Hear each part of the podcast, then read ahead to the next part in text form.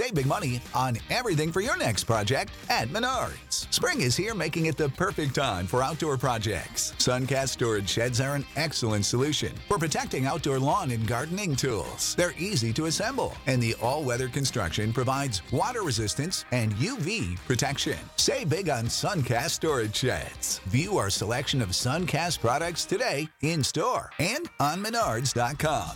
Save big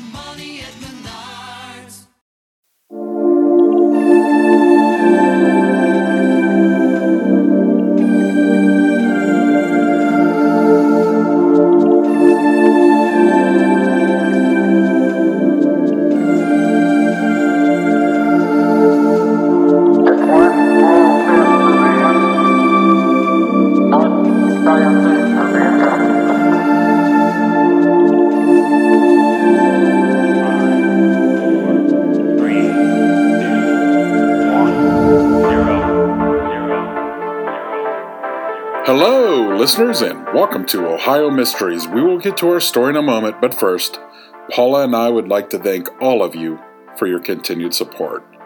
If you are new to our podcast, the best ways to support us is to tell a family member or a friend.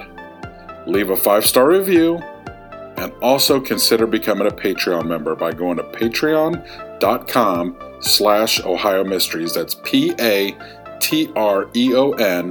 dot com slash Ohio Mysteries. Now, let's throw another log on the fire, campers. Let's dig up a new Ohio mystery.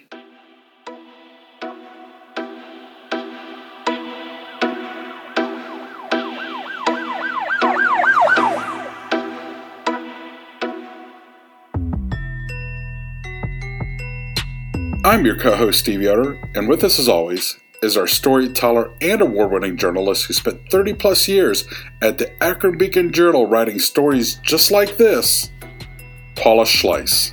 Hi, everybody. Several times we have reported on the amazing work being done in forensic genealogy, but we haven't told you everything.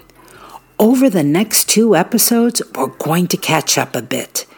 There are several genealogy labs that do the work of comparing DNAs to the missing branches of family trees in order to solve age old riddles.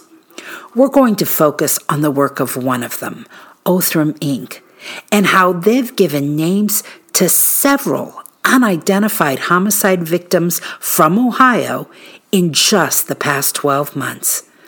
Tonight, we'll share with you the story of three people whose families have been missing them for decades.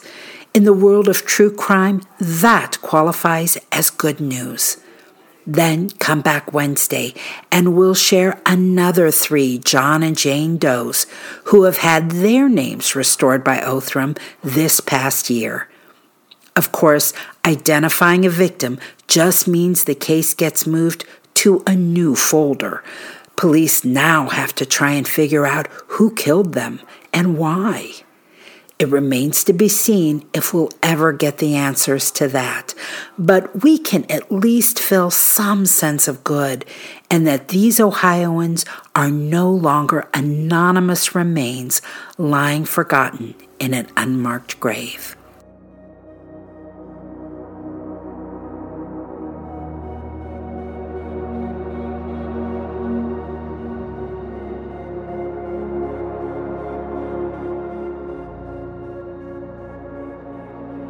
For nearly half a century, the family of Florence Charleston wondered what had happened to her.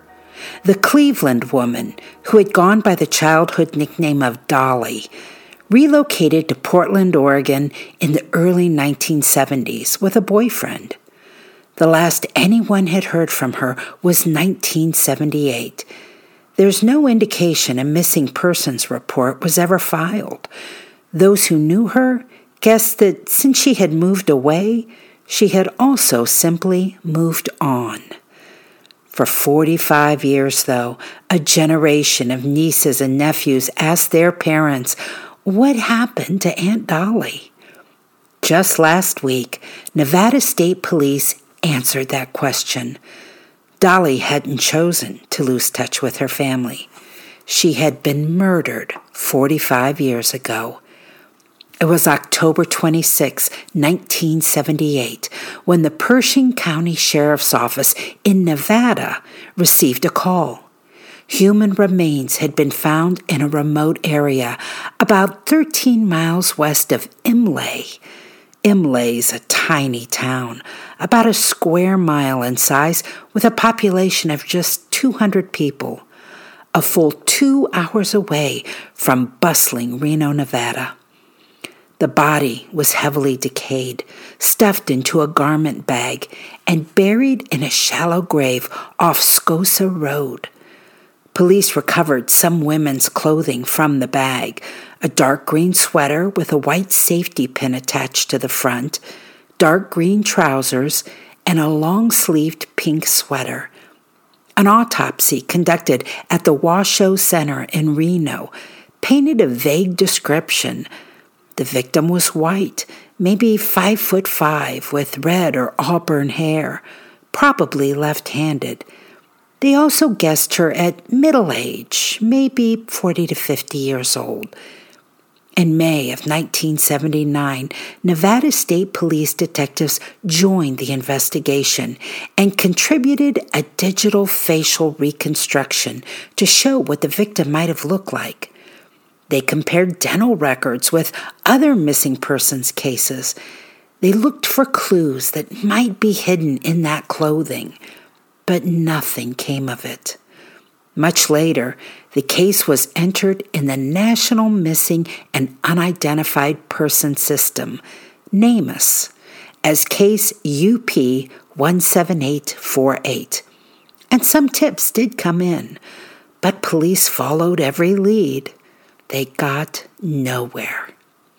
The body was too decomposed to reveal a cause of death, and the investigation into who had killed the mysterious woman went nowhere fast. Investigators will tell you a pretty key ingredient to solving a homicide is to know the victim's name. Then they can interview friends, family, acquaintances, put together a timeline of activity, perhaps come up with a motive. Years passed, but the woman in the garment bag was never forgotten. In March of 2022, Nevada authorities and that national database, NamUs, teamed up with Othram Inc., which applies new DNA technology to develop a DNA profile for the unidentified woman. Then Othram's genealogy team built a family tree around the profile by identifying family members whose DNA had been voluntarily submitted to online genealogy databases. Eventually, the family tree a genealogy expert put together revealed a missing branch a woman named Florence Charleston in Cleveland Authorities found two nieces still living in Ohio. One of them, Diane Liggett, told reporters she learned the news in April. She said she was on her way out of the house when the phone rang. She peeked at the number. It was an out of state phone, but she felt compelled to answer it anyway. On the other end was Nevada State Police Detective Sean Kester. Kester said he wanted to talk to her about a set of 45 year old human remains that they'd found. Diane's immediate response was, You found my Aunt Dolly? Diane told Fox News in Cleveland that she was 18 when her Aunt Dolly went missing. She often wondered, was she happy or not?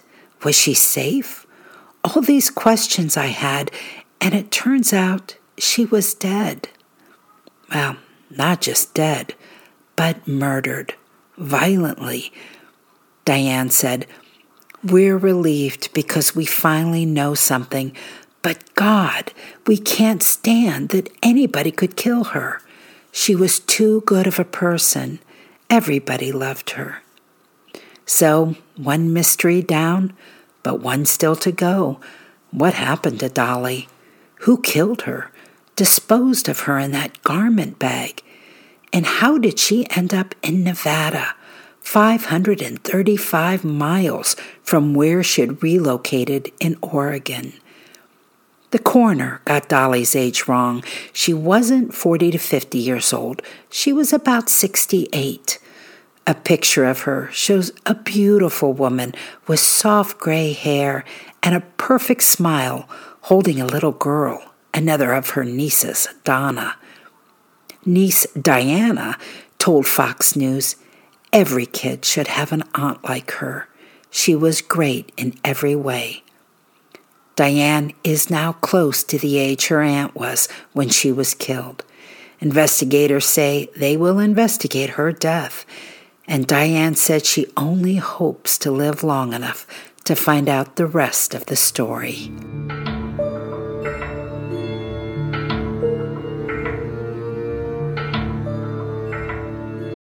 When you need mealtime inspiration, it's worth shopping Kroger, where you'll find over 30,000 mouthwatering choices that excite your inner foodie. And no matter what tasty choice you make, you'll enjoy our everyday low prices, plus extra ways to save, like digital coupons worth over $600 each week. You can also save up to $1 off per gallon at the pump with fuel points. More savings and more inspiring flavors make shopping Kroger worth it every time. Kroger, fresh for everyone. Fuel restrictions apply.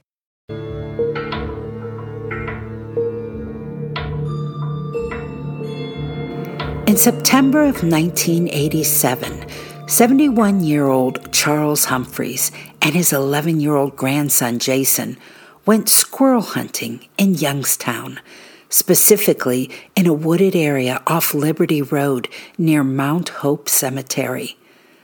But what should have been a happy memory of generational bonding turned into something much darker. They came across a human skull and a handful of other bones lying in the weeds.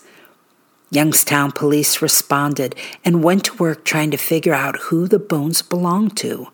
The anthropology department at Youngstown State University offered to help out, and what they came up with was that the individual was likely a black man between 30 and 44 years old. They estimated the bones had lain in those woods for up to five years. But there was no evidence, no indication at all of who he was, why he was in the woods, or how he'd died. Over the next three decades, other anthropology students at YSU had seen the skull in the school's laboratory.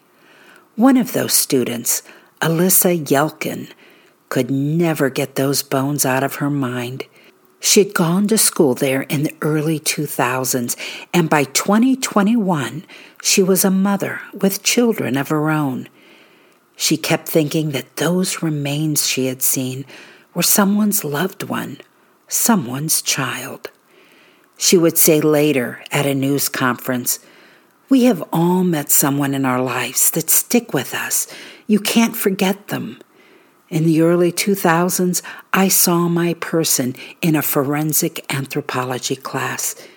He wasn't sitting next to me, though. Rather, he was in front of me in what appeared to be a lost and found box with the most amazing smile I'd ever seen. I wondered forever who he was. I wondered what he looked like. And he haunted me. Alyssa called police to remind them of that skull over at YSU. She actually had to call several times to find someone willing to take her seriously. Finally, she found a willing listener in Detective Sergeant David Sweeney. Sweeney went and retrieved the skull, submitted it and the bones to BCI to attempt to get a DNA profile. Thanks to the fact that the skull still had its teeth, it worked. And Youngstown's John Doe became UP 85707 in the NamUs database. BCI also worked on a facial reconstruction of the skull. Forensic artist Sam Molnar had a CT scan done of the skull to generate a three dimensional image, which was then printed on a 3D printer. The bust reconstruction was created over a plastic replica of the skull so that the actual skull could be preserved as evidence. In August of 2022, the reconstruction was done, and Youngstown John Doe's face was revealed to the world. Well, at least their best guess of what he looked like at the time of his death. The public announcement was accompanied by a plea for information from anyone who might recognize him.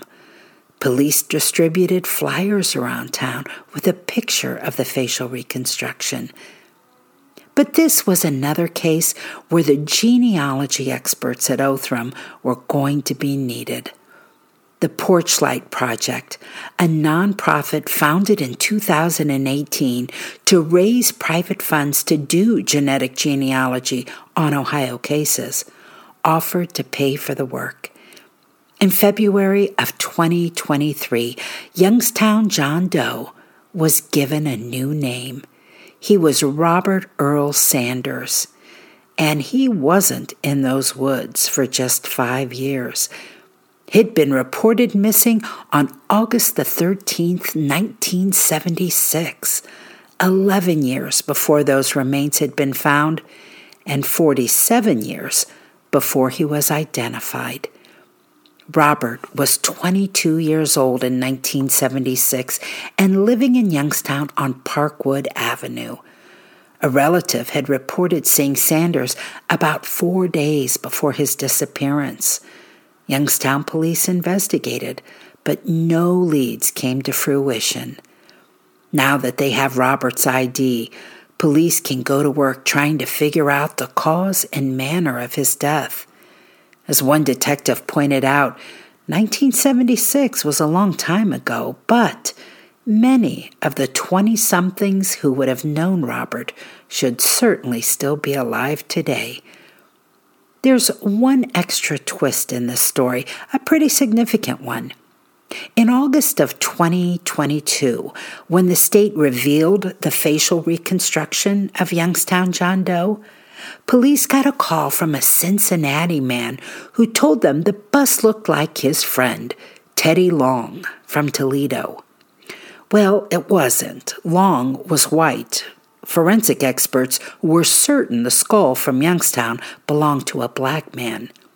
But Detective Sweeney reported everything he'd learned from the Cincinnati man to BCI. The BCI was able to acquire fingerprints from the missing Theodore Long, and lo and behold, it matched another John Doe case that the BCI was working on at that time remains that had been found in Fayette County. No forensic genealogy was needed for that one. The bust of Robert Earl Sanders ended up solving two mysteries.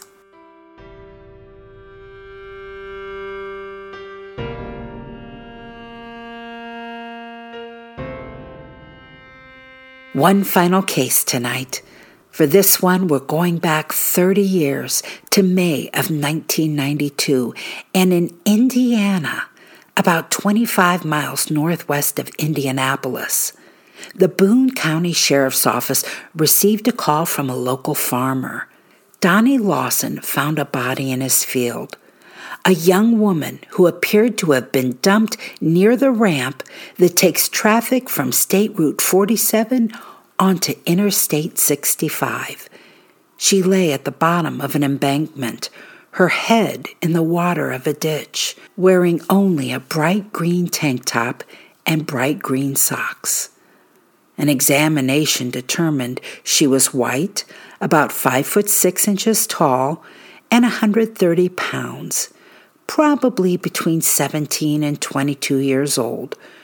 Her hair was reddish brown and very short, just two inches in length.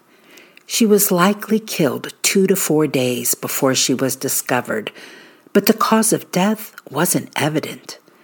It was, however, listed as suspicious. Over the next several years, multiple attempts were made by many individuals and agencies to establish an identification for the unknown young woman.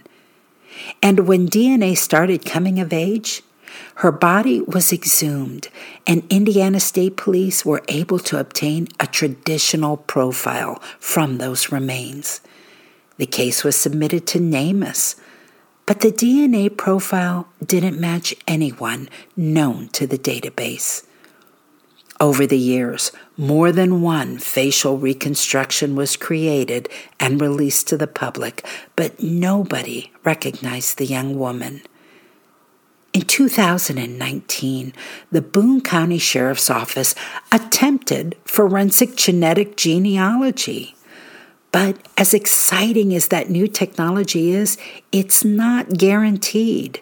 Nobody in the publicly available database left a trail that would lead to their Jane Doe. So, a couple of years later, the Sheriff's Department decided to try again, this time partnering with Othram. Skeletal remains were sent to the lab. They extracted their own DNA and built a family tree. This time it worked they found a candidate family in Toledo, a family missing a teenage girl, 17 year old Margaret Ann Sniegowski, Maggie to her loved ones. Maggie's sister had submitted her DNA to a popular online database that offers users a peek into their ancestry. That act finally opened a window in April of 2022, a direct DNA comparison between family members confirmed the connection. Maggie was the youngest of eight siblings growing up in Toledo. She was still in high school and just one month shy of her 18th birthday when she vanished.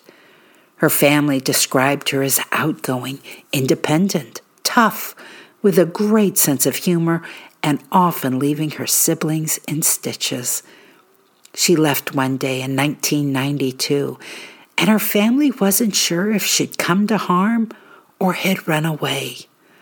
However, she hadn't taken anything with her, and it was their best guess that someone wasn't letting Maggie come back home.